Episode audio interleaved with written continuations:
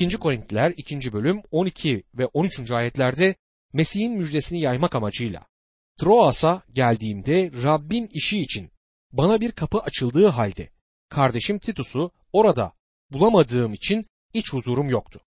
Bu nedenle oradakilere veda ederek Makedonya'ya gittim diyor. Troas'a geldi ve orada açık bir kapı vardı.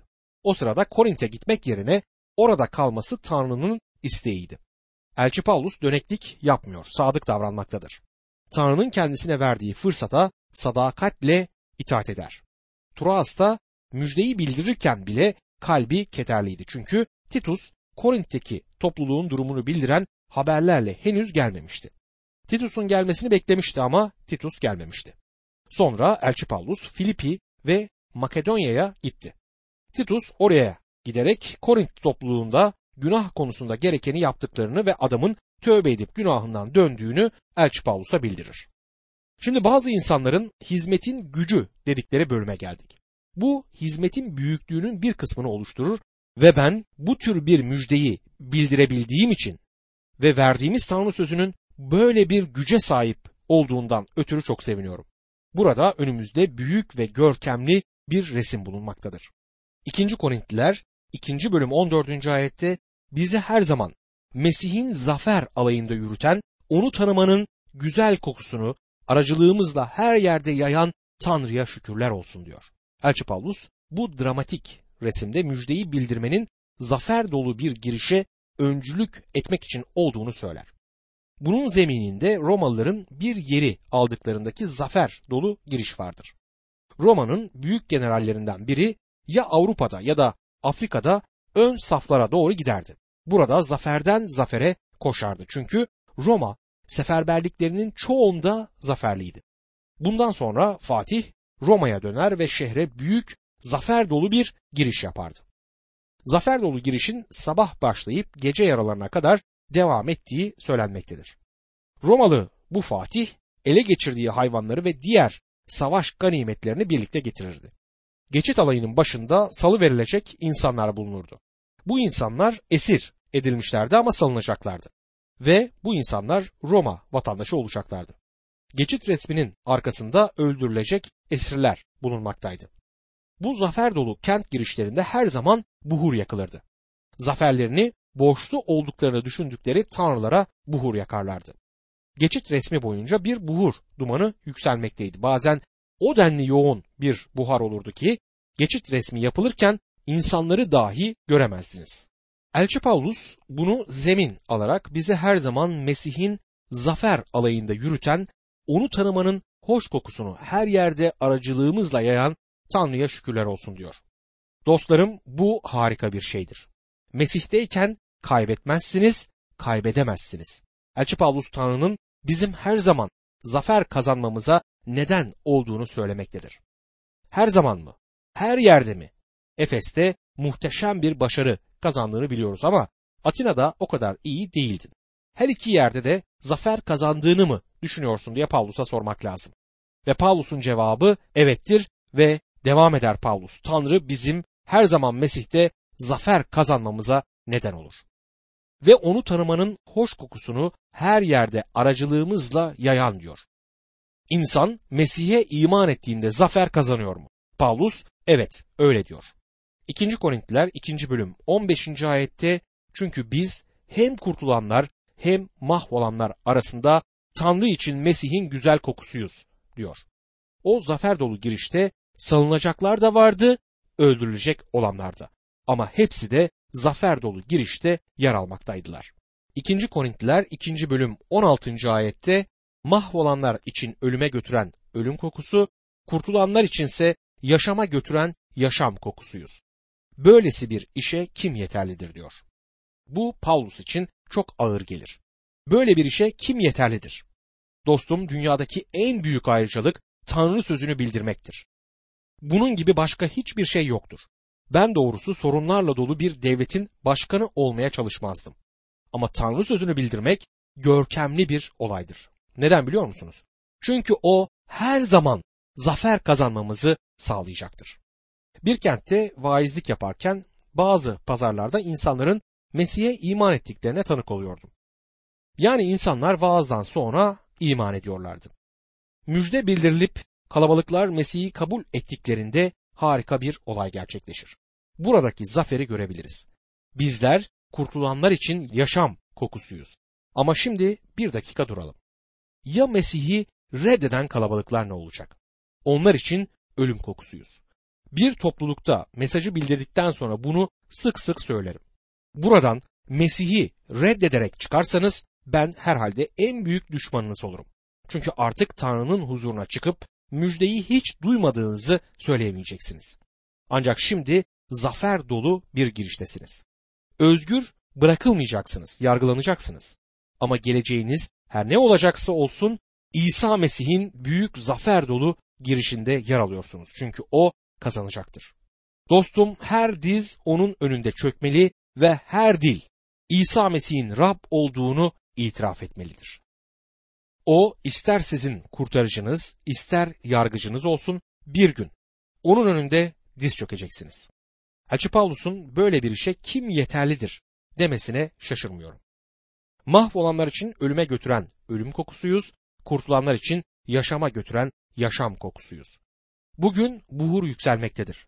Tanrı sözü bildiriliyor ve bizler hem bir yaşam kokusu ve hem de bir ölüm kokusuyuz. 2. Korintliler 2. bölüm 17. ayette birçokları gibi Tanrı'nın sözünü ticaret aracı yapanlar değiliz. Tanrı tarafından gönderilen ve Mesih'e ait olan kişiler olarak Tanrı'nın önünde içtenlikle konuşuyoruz diyor Elçi Pavlus. Bu İsa Mesih'e inananların hizmetinin planının bütünüdür. Tanrı sözünü kirletmememiz ve çarpıtmamamız gerekiyor. Tanrı'nın ruhu bize gerçeği bildirdikçe onu içtenlikle bizler de bildirmeliyiz. 2. Korintliler 3. bölümde Mesih'in görkemli hizmetinde Tanrı'nın tesellisini görürüz. Elçi Pavlus hizmette zaferden söz eder. Şimdi hizmetin onayını ele almaktadır. Bu bölümde Elçi Pavlus Rabbin görkemli hizmetinde Tanrı'nın tesellisini anlatır. 2. Korintliler 3. bölüm 1. ayette kendimizi yine tavsiye etmeye mi başlıyoruz? Yoksa bazıları gibi size ya da sizden tavsiye mektuplarına ihtiyacımız mı var diyor. Elçi Pavlus işverenimden bonservise mi ihtiyacım var diye sorar. Tanrı'dan onun hizmetkarı olduğuma dair bir mektup mu getirmem gerekiyor der. Elçi Pavlus hayır bunlara ihtiyacım yok diyor ve nedenini açıklar. 2. Korintliler 3. bölüm 2 ve 3. ayetlerde bütün insanlarca bilinen ve okunan yüreklerimize yazılmış mektubumuz sizsiniz. Hizmetimizin sonucu olup mürekkeple değil, yaşayan Tanrı'nın ruhuyla taş levhalara değil, insan yüreğinin levhalarına yazılmış Mesih'in mektubu olduğunuz açıktır diyor. Herhangi bir hizmetin etkinliğinin kanıtı Tanrı'dan bir bonservisiniz olup olmadığıdır. Tanrı bonservis dağıtmaz. Kanıtı kalbin etten levhalarına yazılan mektuplardır. Radyo hizmetim aracılığıyla Mesih'e iman eden birçok kişiden mektup alırım. Birkaç yıl önce harikulade bir aile beni ziyarete geldi. Radyo programım aracılığıyla başka kimse Mesih'e iman etmeseydi yine de bu hizmeti başarılı kabul ederdim. Mesih'e iman etmeye karar vermeden önce 3 ay boyunca radyo programını dinlemişlerdi. Sonra bütün aile Mesih'e iman etmişti. Çok güzel bir aileydiler. Onlar benim o kentte olan mektubumdu. Birçok kentte ve hatta birçok yabancı ülkede bu tür mektuplarım var. Bunlar benim bonservislerimdir diyebilirim. Elçi Pavlus, Korintli imanlara bütün insanlarca bilinen ve okunan yüreklerimizde yazılı olan mektubumuz sizsiniz diyor. 2. Korintliler 3. bölüm 4. ayette Mesih sayesinde Tanrı'ya böyle bir güvenimiz var der. Bu bana güven veriyor. Kutsal kitabın Tanrı sözü olduğunu biliyorum. İlahiyat fakültesine giderken Tanrı sözü olduğuna inanıyordum. Bence kutsal kitabın Tanrı sözü olup olmadığı entelektüel olarak belirlenebilir. Ama bugün entelektüel kanıtlara ihtiyacım yok. Bunları aştım. Benim için çok basit. Tanrı sözünün kanıtı ne yaptığıdır. Tanrı tadında görün Rab ne iyidir. Ne mutlu ona sığınan adama diyor. 34. mezmur 8. ayetti. Sizlere de yaptığı davet sevgili dinleyenler budur. 2. Korintliler 3. bölüm 5. ayette herhangi bir şeyi kendi başarımız olarak saymaya yeterliyiz demek istemiyorum. bizi yeterli kılan Tanrı'dır diyor. 2. Korintliler mektubunda Elçi Pavlus'un zayıflığını şimdiden hissettiğinize eminim. Ama Pavlus 2. Korintliler 12. bölüm 10. ayette bu nedenle Mesih uğruna güçsüzlükleri, hakaretleri, zorlukları, zulümleri ve darlıkları sevinçle karşılıyorum. Çünkü ne zaman güçsüzsem o zaman güçlüyüm diyebilmektedir. Tanrı büyük bir şey ya da büyük birini aramaz. Eğer bunu arasaydı beni kullanmazdı ve sizi de kullanamazdı. Tanrı kendi amaçlarını gerçekleştirmek için bu dünyanın zayıf şeylerini, küçük şeylerini, önemsiz görünen şeylerini seçer. Bizleri yeterli kılan Tanrı'dır. 2. Korintliler 3. bölüm 6. ayette o bizi yazılı yasaya değil ruha dayalı yeni bir antlaşmanın hizmetkarı olmaya yeterli kıldı. Yazılı yasa öldürür, ruh ise yaşatır der. Bizler yeni antlaşmanın hizmetkarlarıyız. Eski antlaşmayla yeni antlaşma arasındaki büyük farkı göreceğiz. Burada birkaç değişik bakımdan tezat bulunmaktadır. Yazılı yasaya değil ruha dayalı. Eski antlaşmada ve özellikle yasada yazılı yasa öldürür, yazılı yasa bizi suçlar. Yasa sizlerin ve benim suçlu günahkarlar olduğumuzu söyler. Taş levhalara yazılı o harfler insanları suçlar. Musa'nın yasası hiçbir zaman hayat vermemişti. Burada bulunan kıyaslama budur. Yazılı yasa öldürür, ruh ise yaşatır. Topluluklarda sık sık yasa aracılığıyla kurtulan birisinin ismini söylemeleri için meydan okurum. Yasayı veren Musa'nın bile yasa aracılığıyla kurtulmadığını bilmenizi isterim. Neden yasa aracılığıyla kurtulmadığını biliyor musunuz? Çünkü bir katildi. Davut bile Tanrı'nın kalbine göre bir adam olduğu halde yasaya karşı geldi. Dostum, yasayı yerine getirerek kurtulmanız mümkün değildir. Yasa sizi öldürür, yasa sizi suçlu çıkartır. 2. Korintliler 3. bölüm 7 ve 8. ayetlerde ölümle sonuçlanan hizmet, yani taş üzerine harf harf kazılan yasa yücelik içinde geldiyse, öyle ki İsrailoğulları geçici olan parlaklığından ötürü Musa'nın yüzüne bakamadılar, ruha dayalı hizmetin yücelik içinde olacağı daha kesin değil mi diye Elçi Pavlus sorar. Eski antlaşma, yasa ölümle sonuçlanan bir hizmetti. Taşlara yazıldığı ve kazındığı söylendiğinde 10 emirden söz ettiğini çok iyi biliyoruz. Görkemliydi. Beni suçladığı halde Tanrı'nın isteğidir ve iyidir. Yasanın yanlış bir yönü yoktur. Sorun bende. Benim günahkar olduğumu yasa gösterir. Öyle ki İsrailoğulları geçici olan parlaklığından ötürü Musa'nın yüzüne bakamıyorlardı. Musa'nın yüzündeki o görkem yavaş yavaş yok oldu. Eğer eski antlaşmada görkem varsa, yeni antlaşmada çok daha fazla görkem bulunmaktadır.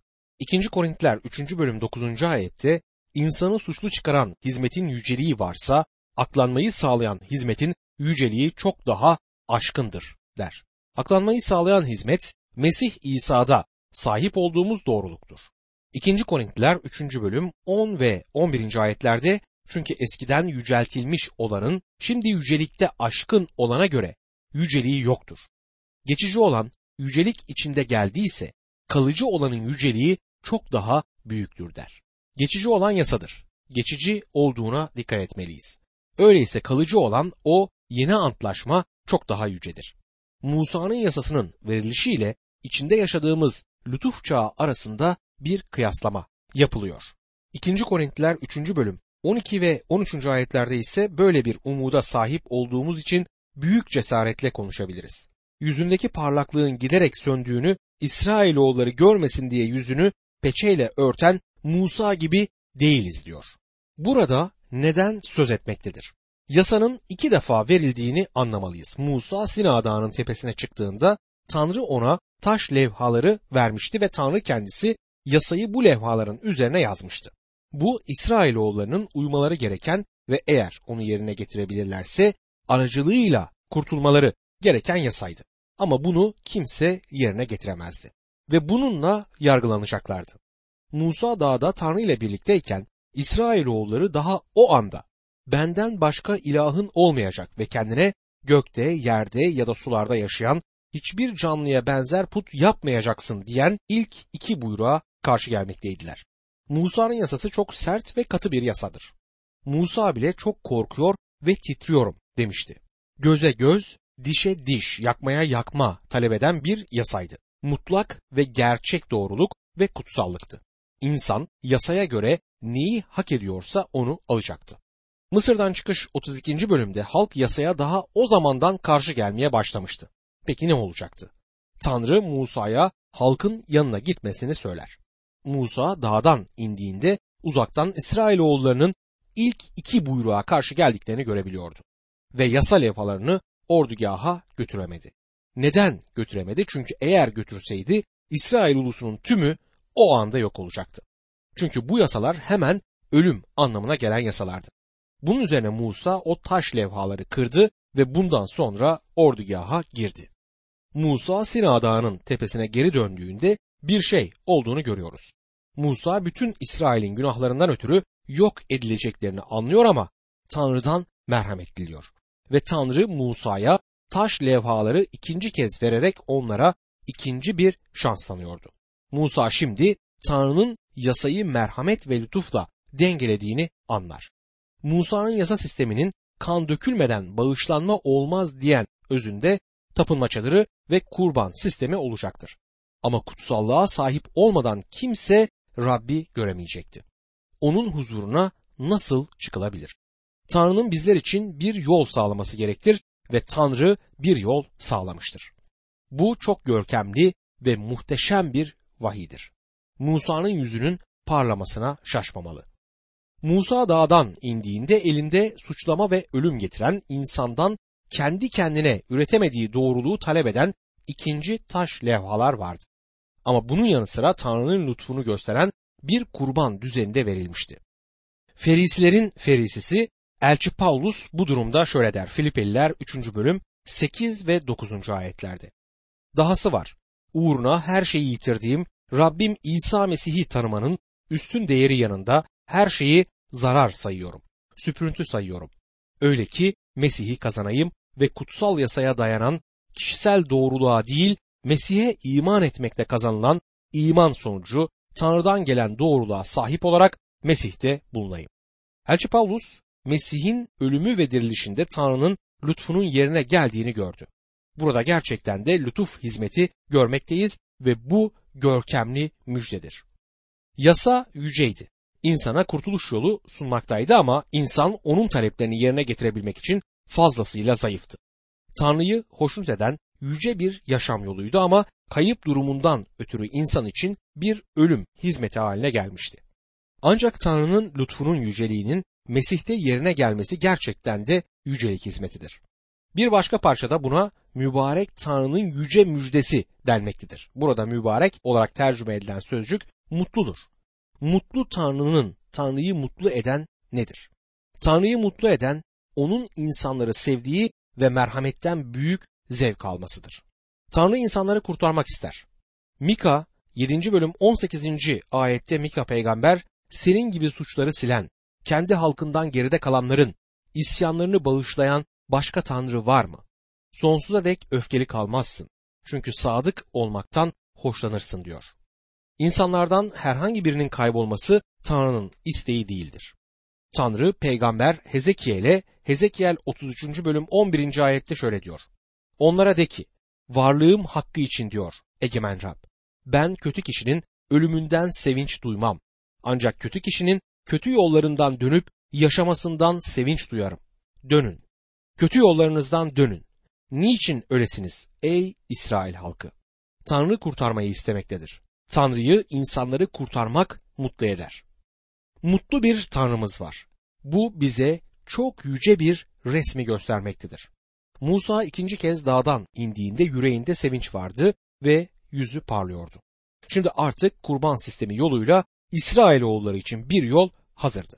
Musa'nın yüzüne örtüyü, yüzü parladığı ve insanlar bundan ötürü kendisine bakamadığı için koymadığını açıklığa kavuşturmak isterim. Örtüyü koymasının nedeni yüceliğin solmaya başlamasıydı. Musa'nın yüzünün parlaması yüce bir şeydi ama yücelik solmaya başlamıştı. 2. Korintliler 3. bölüm 14. ayette İsrailoğullarının zihinleri körelmişti. Bugün bile eski antlaşma okunurken zihinleri aynı peçeyle örtülü kalıyor. Çünkü bu peçe ancak Mesih aracılığıyla kalkar diye yazıyor.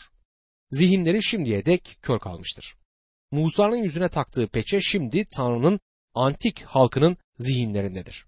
Orada olması bu insanların doğruluk için Mesih'in yasasının sonu olduğunu görmemelerinden kaynaklanmaktadır.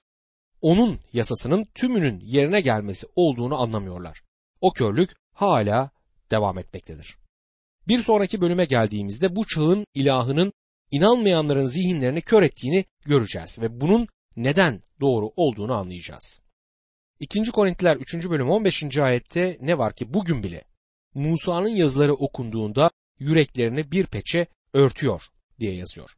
Yasayı okuduklarında onu yerine getirebileceklerini gerçekten düşünmektedirler. Ama eski antlaşmayı okuduğumuzda Tanrı'nın halkının yüreklerinde ve kafalarında olması beklenen güveni görmüyoruz. Davut bile bu sorulardan bazılarını sordu. Eyüp bu konuda tam bir şaşkınlık içerisindeydi. Hizkiya ölümle karşı karşıya olduğunda yüzünü duvara dönüp ağladı. Ancak sizin ve benim yaşadığımız bu lütuf çağında İsa Mesih'e güvenen en zayıf kutsal bile Tanrı önünde tam bir kabul gördüğü konusunda Rabbin sözünde güvene sahiptir. 2. Korintliler 3. bölüm 16. ayette oysa ne zaman biri Rabbe dönerse o peçe kaldırılır der. Burada insanın kalbinin Rabbe dönmesinden söz edilmektedir. Yürek Rab İsa Mesih'e döndüğünde peçe kaldırılır. İnsanın sorunu yürek sorunudur. Yaşamındaki günahtan ötürü kör olmuştur. Günahından dönüp Rab İsa'yı kurtarıcısı olarak kabul etmeye razı olduğunda bu peçe kaldırılır. 2. Korintliler 3. bölüm 17. ayette Rab ruhtur. Rabbin ruhu neredeyse orada özgürlük vardır der. Peçeyi sadece Tanrı'nın ruhu kaldırabilir ve Mesih'in kurtarıcı olduğunu görmemize yardım edebilir. Kurtarıcı odur ve o tek kurtarıcıdır. Elçi Pavlus'un burada Simon Petrus'un söylediğinin aynını söylediğine dikkat edin. Elçilerin İşleri 10. bölüm 43. ayette Elçi Petrus, peygamberlerin hepsi onunla ilgili tanıklıkta bulunuyorlar.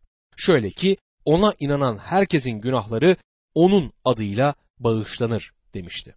Dostum eğer eski antlaşmada Rab İsa Mesih'i görmüyorsanız Tanrı'nın ruhu öğretmeniniz değildir.